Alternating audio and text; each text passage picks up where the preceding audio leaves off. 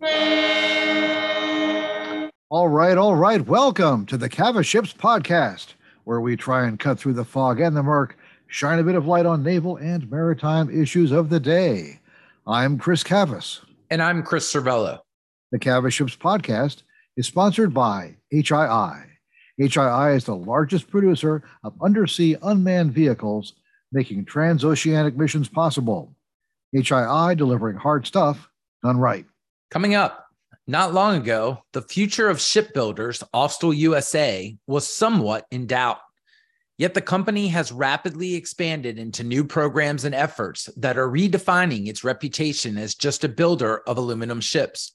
We'll hear from one of the company's top executives on the progress of those efforts. But first, a look at this week's naval news. As has been reported worldwide, the small submersible Titan imploded with five people aboard June eighteenth while diving on the wreck of the Titanic. A large and wide-ranging search and rescue effort was led by the U S. Coast Guard, which coordinated efforts by the Canadian Navy and Coast Guard, the U S. Navy, the French Navy, and multiple commercial vessels to search for the sub. The Titan was discovered on June twenty-second in pieces, just sixteen hundred feet from the bow of the Titanic, with all aboard declared lost. The U S. Coast Guard cutter Stratton carried out a Taiwan Strait transit June twentieth. The passage came only seventeen days after the U S destroyer Chung Hoon and Canadian frigate Montreal made the transit, during which the Chinese destroyer Su Cao aggressively sped up to cut across the Chung Hoon's bow. It was the first time a U S. Coast Guard cutter made the transit since the Bertholf in March twenty nineteen. A day after the Stratton's transit, the Chinese carrier Shandong and several escort ships made the passage as well. The carrier U S S Ronald Reagan is set to visit Da Nang, Vietnam, beginning June twenty-fifth. It'll be the first U S carrier visit to the country since the U S S Theodore Roosevelt visited Da Nang in early March twenty twenty, just ahead of the worldwide pandemic shutdown. Reagan is expected to remain at Da Nang until June thirtieth. Somewhat related, India on June nineteenth announced it would transfer the missile corvette Kirpan to Vietnam, part of a growing defense collaboration between India and Vietnam in the face of Chinese aggressiveness in the Indo-Pacific region. The Italian multi-purpose offshore patrol ship Francesco Morosini arrived at Yokosuka, Japan, June twenty-second for a week-long stay, the first visit of an Italian naval ship to Japan since nineteen ninety-six. The Morosini is on a five-month Indo-Pacific deployment that began in early March, part of a larger European Navy effort to deepen ties with Pacific nations. Similarly, the French frigate Lorraine arrived at Manila, Philippines, June twenty-third for a six-day visit after exercising with U S and Filipino warships. In new ship news, the destroyer U S S Carl M. Levin, D D G one twenty, is to be commissioned June twenty-fourth at Baltimore, Maryland. The Arleigh Burke-class ship was delivered in January from General Dynamics Bath Iron Works and will be home ported at Pearl Harbor, Hawaii. And lastly, Bill Norberg, retired Chief Yeoman, U S. Navy, passed away June seventeenth at the age of one hundred. He was a lovely gentleman, a crew member of famed carrier U S S Enterprise C V six for the entirety of World War Two in the Pacific. He made a point of attending Enterprise and Midway events and was unfailingly kind and patient to the many people who wanted to meet him. As I saw him just this past June fourth at the Surface Navy Association's annual Battle of Midway dinner, where numerous people from the Vice Chief of Naval Operations and yours truly sought a photo with him. He was a real treasure and a true gentleman. And that's a look at just some of this week's naval news. All right. Well, Austal U S A's shipyard in Mobile, Alabama, was set up in the early two thousands to build relatively small, high-speed aluminum warships for the U S. Navy. But today, the company's branched out into steel ships, shipyard repairs, unmanned vessels, and even into the submarine and aircraft carrier programs. Larry Ryder, Austal U S A Vice President of Business Development and External Affairs, is with us to fill us in on what the company is up to. Welcome back to the podcast, Larry. Hey, thanks, Chris. It's always great to talk to you. Appreciate the time. Well, we appreciate you being here. And just to remind folks, Chris and I visited Austal last August when we interviewed President Rusty Murdoch. And Larry, we've spoken on a number of occasions, both in Mobile and in D C. Um, I know that, you know, again, like I said, Austal is just moving out on all these fronts. Can you bring us up to date on some of the some of the most recent highlights? Yeah, thanks, Chris. Um, yeah, the, the, there's been some good news lately. Um, you know, recently we uh, we did the keel laying for uh, for L C S thirty-eight pier, the um, which is going to be the last Indy L C S, the last L C S. So it was a good good chance to reflect on where we are. Um, you know, we we looked back and. In, in a couple of years ago, we were in somewhat dire straits. You know, you and I talked about that when we were looking at a a pretty serious uh, cliff when we uh, when we didn't bid successfully, um, aka we lost on the frigate. Um, and uh, you know, since then we've we've put a lot of a lot of money into uh, into the infrastructure, a lot of money into the workforce and, and training, and and now you know things are looking much better with. Uh, You know, we, we laid the uh, the keel on the last L C S. It was a great event. Um, you know, we've got a great sponsor there. Um, you know, we had the uh, both the senators from from South Dakota were down um, for the event. So it was a, a nice event to look back, like I said, and, and look at where we've been over the last twenty years. Um, we recently were awarded the TAGOS program. So a, another large steel program. Um, so that was a... Uh, You know, it, it, that, that was a great event for the yard and our workforce. Those are, those are those are big ocean surveillance ships. You got a contract for with options up to seven ships. That's a big deal. Yeah, those, absolutely. Those yeah, that, that that was a big win. It, it's you know, it's a, a big ship, and with O P C and TAGOS, that gives us uh, uh, you know offshore patrol cutter and the TAGOS award. It gives us two foundational uh, steel programs to grow off of. Um, so, in addition to the work. We have, you know, the, the other steel work we have with the A F D M and the T A T S and L C U. We we we've ramped up to a, a real steady base on the steel side. Um, you know, with aluminum, um, L C S is is winding down. You know, sadly, L C S thirty-eight will be the last ship. The um, but we've got uh, a couple more E P Fs uh, to push down the line. E P F fourteen, fifteen, and sixteen. We're doing the key high speed transports. I, yeah, I'm sorry, the Expeditionary Fast Transports. Uh, we're, we're laying the keel for E P F fifteen next week. Uh, and then we've got the uh, the three Expeditionary Medical Ships. The E M S is um, coming behind that on the uh, aluminum side, as well as the, the deck houses for O P C. So we've got a good balance on both sides. Um, you know, coming up, we've got the um, the Canberra commissioning, which should be a, a pretty neat event down in Sydney, Australia. Um, so we're looking forward to... Uh, to being part of the, the Navy's uh, ceremony and celebration of that event um, in July. Um, and I guess I'll point out the, uh, you know, Charleston just came back from a twenty-six month deployment, L C S, uh, an Indy variant L C S, um, which was the longest deployment for a uh, for an L C S to date. And, you know, from everything we've seen, it was very successful operationally. So, so yeah, we We're, we're working through challenges, but, um, you know, a lot of good news over the last um, few months. Let's hit on Charleston for a second. H- how much interaction does uh, does Austal and the Navy have, um, whether it's lessons learned, whether it's, you know, mid-deployment support? Can you talk a little bit about Austal's support of that deployment or or some of the lessons learned that you've, you know, heard from the Navy on, on that? The Navy's been kind of quiet th- thus far on Charleston, but Um, I mean, it is a good news story for the L C S program and specifically for the, this variant of the ship. Yeah, absolutely. So um, I, I can speak to some of that. The, um, you know, the way we have set up the company, um, you know, we're in a position where we build the ship. Uh, then we uh, we we do maintenance. We're, we're one of the um, the uh, the teams on the contract to do the maintenance in San Diego. Our services headquarters is there in San Diego where the ships are home ported. And then we have the contracts, two different contracts to do support, you know, when the ships are deployed, including a, um, a, a contract that has, um, you know, about fifty folks from our team that, that does the emergent maintenance out in Singapore or wherever in the region. So we have a frequent interaction with the uh, with the Navy on the on the ships while they're deployed. There's a, I think, a constant um, exchange of lessons learned and, um, you know, feedback So I think that's very healthy. We're able to, our team in Singapore is able to reach back into the new construction yard to to either feed lessons learned.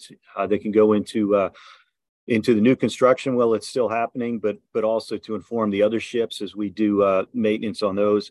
Um, you know, we still are able to reach back in and, and do some, um, you uh, grab supply parts and, you know, from the, uh, from the yard, um, from the new construction side. So I, you know, so as far as the, the maintenance and the um, feedback from maintenance into, into new construction and mods for the other ships, I think that that's really been a, a positive, uh, ongoing process. The, you know, operationally, um, you know, we, I, We don't hear all that much back here more than you do, um, but the feedback we are getting from the Navy and when we make our visits out to uh, to Singapore to talk to uh, Comlog Westpac and the Desron, it, it, it's been positive. So, you know, I, I think as you mentioned, Chris, that, you know, it, it is a good news story. The ships are performing. You know, we, we've had up to four at a time deployed, and we're going to get to five or six at a time deployed. So I I, I think, to me, the takeaway is, you know, the, the Indy variant L C Ss are, are are now doing what they were bought to do and what they were intended to do. The um, some of the mission packages are still, you know, coming along, but um, the ships themselves have a, you know, a core capability. There's some lethality there. I I, I think the Chinese have to be thinking about them. So uh, so I think there there is a uh, a success in that.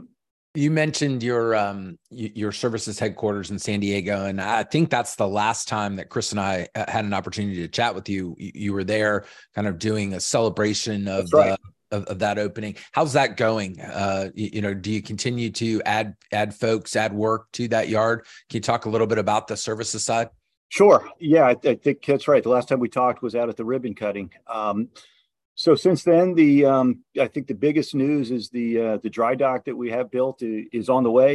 Um, so I think last time I, I saw it, it was the position report. It was about halfway across the Atlantic. So it's uh, it's making its way to San Diego. Um, we're continuing to uh, to finish up the infrastructure improvements, uh, some dredging, and some of the uh, electrical upgrades, for instance, are, are still ongoing. Um, but we'll be ready to. Um, you know, to put the dock into service. And, you know, that's when we're really, you know, that, that's our target for getting, getting that yard up and running. The, um, you know, the hiring it is going to come with the, uh, with the dock. You know, we're kind of at a plateau now that uh, we have the folks we need to do the topside work in San Diego. Uh, once we get the dock and get the, um, you know, the D S R As under contracts, then uh, we'll, we'll get the next, the next bump in hiring. Uh, you know, uh, you know the, the floating dry dock, this is sort of interesting. So, you, so you're getting a large floating dry dock. These these have not been built in the United States for a long time. Um, so this this particular one's being built was built in Turkey, and right. being shipped over, um, and having it built overseas is not at all unusual. Although you now have a contract to build a medium floating dry dock for the U S Navy, a steel floating dry dock. That's new. They don't know. They they don't order a whole lot of new floating dry docks. Um, that's an entirely new new construction line too. I mean, when we were down there last year, we saw you know, you have a major new steel panel line down there. Essentially, a new fabrication facility that has been added to the yard. And you're you're really. I mean, this is another part of this move into steel. Um, even the dry dock is is. Is, is unusual. Is there anything special about building a dry dock, or it's just another construction project down there? I, I mean, it, it's a it, it's a different sort of structure to move through the yard than what you've been doing. Any anything had to change about that? Um, yeah, you're right. It, it is is a little different for us. It, you know, it, it's a one-off um, for one thing, and um, you know, we we've been doing serial production for quite a while.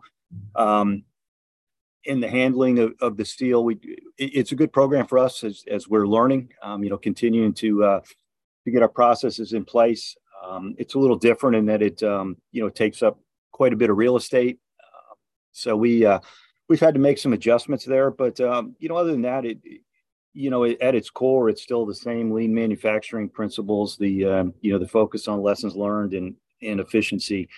Um, so so it's definitely a different program. You know, it, it It, it, it's somewhat, uh, you know, interesting that we're having a dock built in Turkey at the same time we're building a dock for the Navy. Um, that's not lost on us. Um, But, you know, as far as the, um, you know, the construction, it, it's going fine. And, and we've got a great workforce that uh, has adapted. Um, you know, the, the bigger challenges we have down there with the dry dock are, are more about real estate and infrastructure. Um, you know, we, we, we picked up two plots of land. I think we talked about we were looking to expand. Uh, we've closed on on two pieces of property. Um, we're going to put a, uh, a new um, final assembly bay up. A larger assembly bay than the ones we have now that will be uh, uh, used for the the um, the TAGOS and O P C programs, uh, in addition to our existing bays. Um, we're also uh, getting ready to uh, to put up a another uh, manufacturing building that's going to be dedicated to submarine work on the other plot of land. So we'll have the assembly bays um, immediately south of our current uh, facility, and then the submarine uh, mm-hmm. facility will be a little bit to uh, to our south. So, um, yeah, other than, you know, a, expanding the real estate a little bit to accommodate it, I, I think the team is doing um, doing good work with the um, with the A F D M. So, uh, you know, something I'd, I'd like to talk about, as as as you mentioned, a couple of years ago, you know, people were everybody was concerned about the future of Austal. Now, you're still a relatively new yard. Yeah. Um, pretty much put together in the in this century uh, to build specialized high-speed aluminum ships. And you did. You've been doing that for twenty some odd years with the high-speed transports and the little, little, little combat ships, both coming to an end, um, especially the Lord Littoral Combat Ships, L C Ss. Um, the, your company put out feelers, put out efforts in many, in multiple directions. Um, trying to, you know, see something, keep the facility going. The danger here, I think, is that seems like an awful lot of what you were trying to do worked. It you, you actually won. You, I mean, the, the, the offshore patrol cutter uh, program for the Coast Guard, that's a big deal. Um, seven TAGOS ships. You are on, you're building now the, uh, the, uh, the aircraft elevators for the next two aircraft carriers, the uh, Enterprise and the Doris Miller. You're on the submarine program. Um, you're building components for, the, for for for submarines now, and you're into unmanned systems, autonomous systems. You have a have a deal with L three and a couple other folks where you're doing an awful lot of work in unmanned. Everything's coming home one way or another. Some of it, some of it, pretty much big time. They're all new ventures. You've been a pretty, you've had a company that's had established efforts in these areas for some time. Now you're doing all this new stuff at the same time. This is, there's a lot of risk in here. Be careful what you ask for. Um, can you, can you to talk about that, managing risk? Yeah, you scare me a little bit there, Chris. No, it, you know, like you said, when you, you started the, uh, you know, your, your, your question there that, you know, folks were worried about the future of Austal, and, and I'm not sure anyone was more worried about it than, than me. It, uh, You know, we we're we we're looking as a, as a team on, you know, where do we go to win some work? How do we change the yard? Um,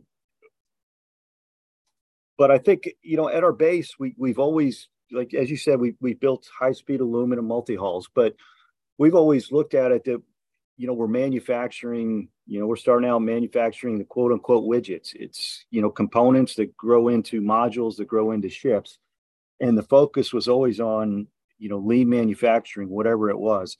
So the transition to, you know, manufacturing steel ships, building O U S V number three for L three Harris on the autonomy side, building a dry dock, that part, you know, hasn't been that big of a concern. Um, I, I think the the real challenge for us, the uh, the growing and the adapting has been, one, in hiring the workforce. Um, you know, it's a it's a challenging market for everybody right now to uh, the workforce development piece, um, but also, you know, adjusting our our organizational structure. Um, you know, as you pointed out, we had a uh, a fairly straightforward, um, you know, task of, of executing two block buys for aluminum ships. It was, um, you know, both very mature programs, and now we have, as you, as you pointed out, a pretty diverse portfolio, not just across the company, even within new construction. You know, we have seven programs, um, you know, sh- seven shipbuilding programs underway. We have three, des- or yeah, three design studies underway. We have two um, manufacturing uh, efforts underway now on autonomy. Um, we, we've got the submarine manufacturing, the components we're building. Uh, we've got the aircraft carriers on the aluminum side, the, the aircraft elevators.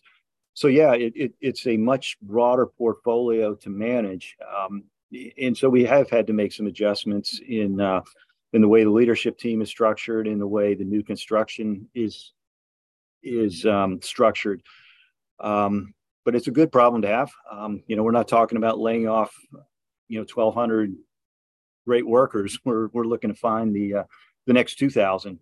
Um, so it um, you know, as far as the risk, there there is uh, you know, inherent in what we're doing is, you know, the risk of properly bidding steel programs, executing to our schedules, um, making sure we, you know, at, at our core, we don't want to lose our focus on quality and and on time, you know, delivery. It, those are two cornerstones of what we've done and part of our success. And, uh, you know, we're we're putting a lot of time and effort into making sure that that, that remains core to what we do. Um, safety, you know, there's a challenge with the safety programs. Again, it uh, steel presents um, safety challenges that we didn't have with uh, with the aluminum programs. A newer workforce, a younger, you know, uh, greener workforce mm-hmm. presents safety challenges. Um, we're putting, a, you know, our, our, our leadership, our, our supervisors, our foremen, you know, they're carrying a bigger burden right now, and um, but they're They're great workforce and they're living up to it. Larry, I want to shift gears um, and talk a little bit about AUKUS um, and what, you know, that deal may mean yeah. for Austal. Your parent company is based in Australia, so the cooperation between the U S Navy and the Australian government and uh, Austal in Australia go- goes back decades. But can you talk a little bit about what that deal could mean for Austal and, you know, further cooperation with the Australian Navy? Yeah, great question, and certainly something we've been looking at pretty hard. Um, we are in, in a in a unique position in that we have the shipyard down in in Perth, um, as well as the um, you know our, our shipyard in operation here in the U S.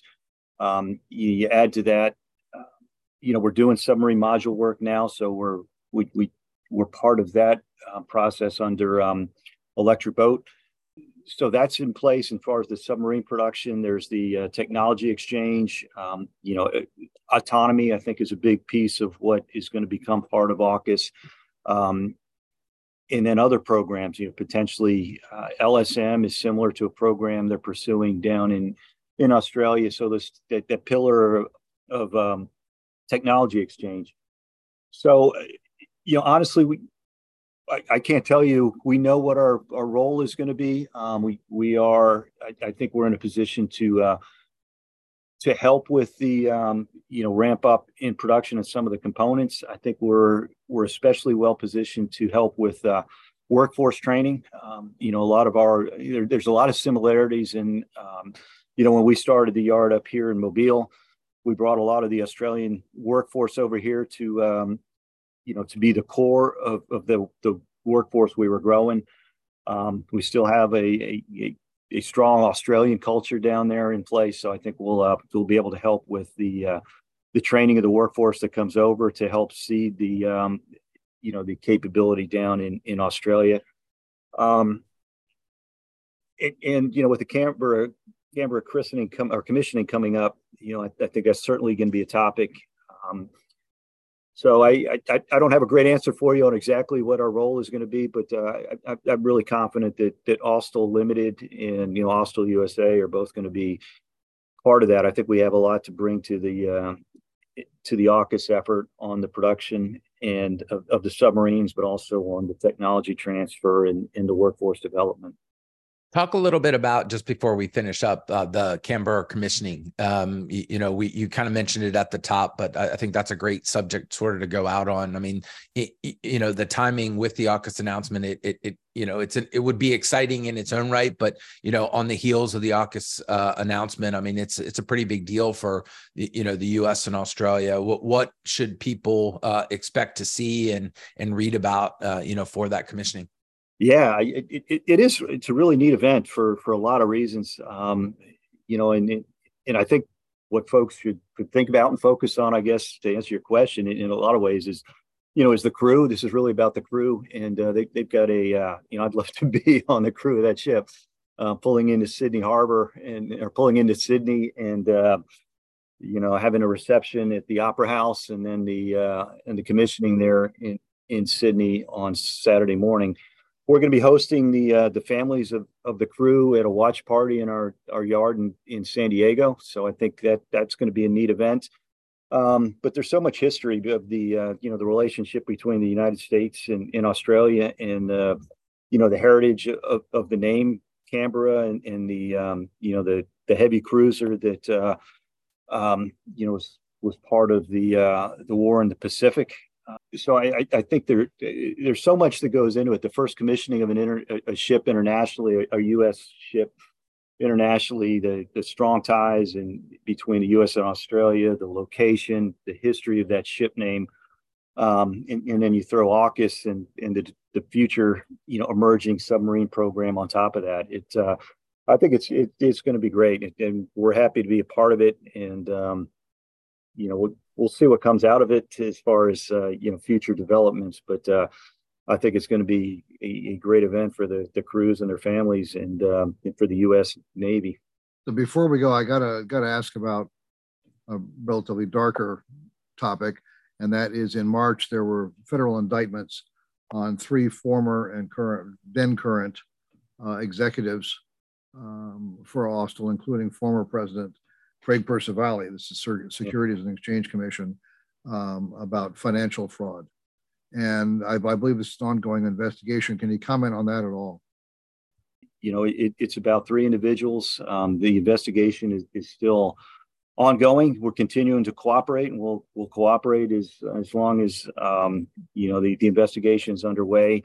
We're confident we're, we're doing everything, you know, by the book. And, um, you know, it, we've doubled down on compliance. We've uh, brought in a chief compliance officer that has a lot of experience in that in that field. So, it um, as you said, it's not good news. Uh, certainly, none of us want that happening with, within our companies or you know that news. But uh, I, I think the uh, hopefully the, the investigation will wrap up soon, and uh, you know we'll, we'll move on from it. We, we've certainly learned and taken steps that uh, we can to ensure that. Um, You know, there's no possibility of anything like that happening again.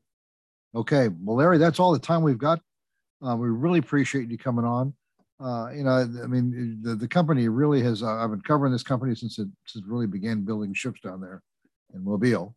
And um, it really is evolving uh, very impressively into just a whole, like, like we talked about, a whole lot of areas that people remain surprised to hear about when they, when they find out that Austal is on submarines and aircraft carriers.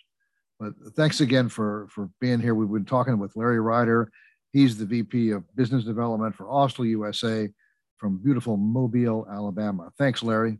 Thanks, Chris. Always appreciate the chance to talk to you. All right, Chris. Well, that was a great conversation with Larry. Um, in lieu of a squawk this week, I thought maybe we could take the last couple minutes of this week's pod um, and talk about the Titan submarine uh, disaster. Um, that really captivated much of international media for the last couple of days. Um, I wanted to get your thoughts and share a few of my own. You know, part of it is, I think, you know, the, the unending, enduring lure of the legend of the Titanic. I mean, it really is one of the most, um,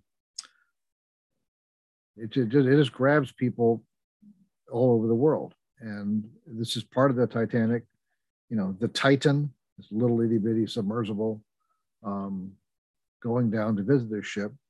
Uh, I thought James Cameron, um, who's, who's been appearing a lot on uh, multiple outlets the last few days, really put it put it well when he talked about hubris and uh, just uh, the idea that, you know, we don't have to worry about that. We have a better idea. And uh, of course, that's really at the heart of the Titanic disaster.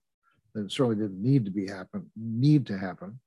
Um, people just um, brushed aside But what should have been st- standard warnings. And in this case, again, um, Ocean Gate, the more you look at, at this operation, the more you look at what they were doing, you just keep shaking your head going, wow, how this, how this ever get, get, uh, get, get past everyone.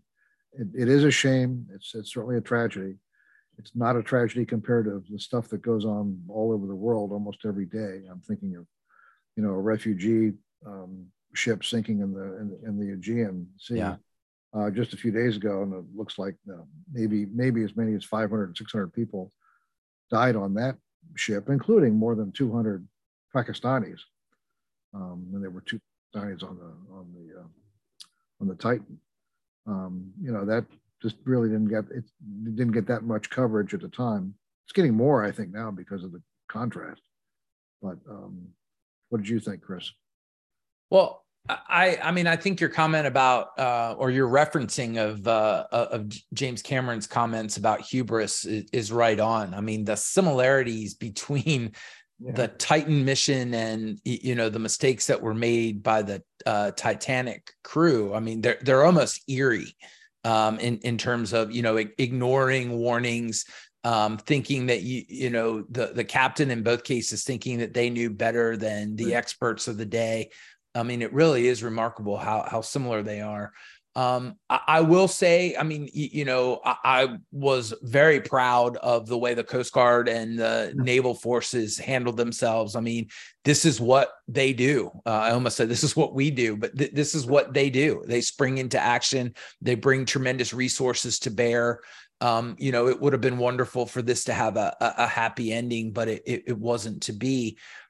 I really hope that this serves as a lesson for, um, you know, other companies, other uh, adventurers that, um, you know, want to try and push the limits of technology and science, that maybe they will heed uh, some of, uh, of the safety warnings. I mean, I know that there's a fine line, and there's lots of videos circulating around on social media of, you know, the Titan crew and, and, and some of the, um, the, you know, companies, officers talking about, um, you know, safety be damned and things like that. I mean, I know there's a fine line between adventurism and, and safety, but I, I really think that they, you know, went beyond it and and didn't heed all of the, you know, with the benefit of hindsight, we can now say they didn't heed all the warnings. So I hope this serves as a as a lesson for others, so that we don't see more of these in the in the years and months to come. But it was the ideal story. I mean, the communicator in me is, this was the intersection of,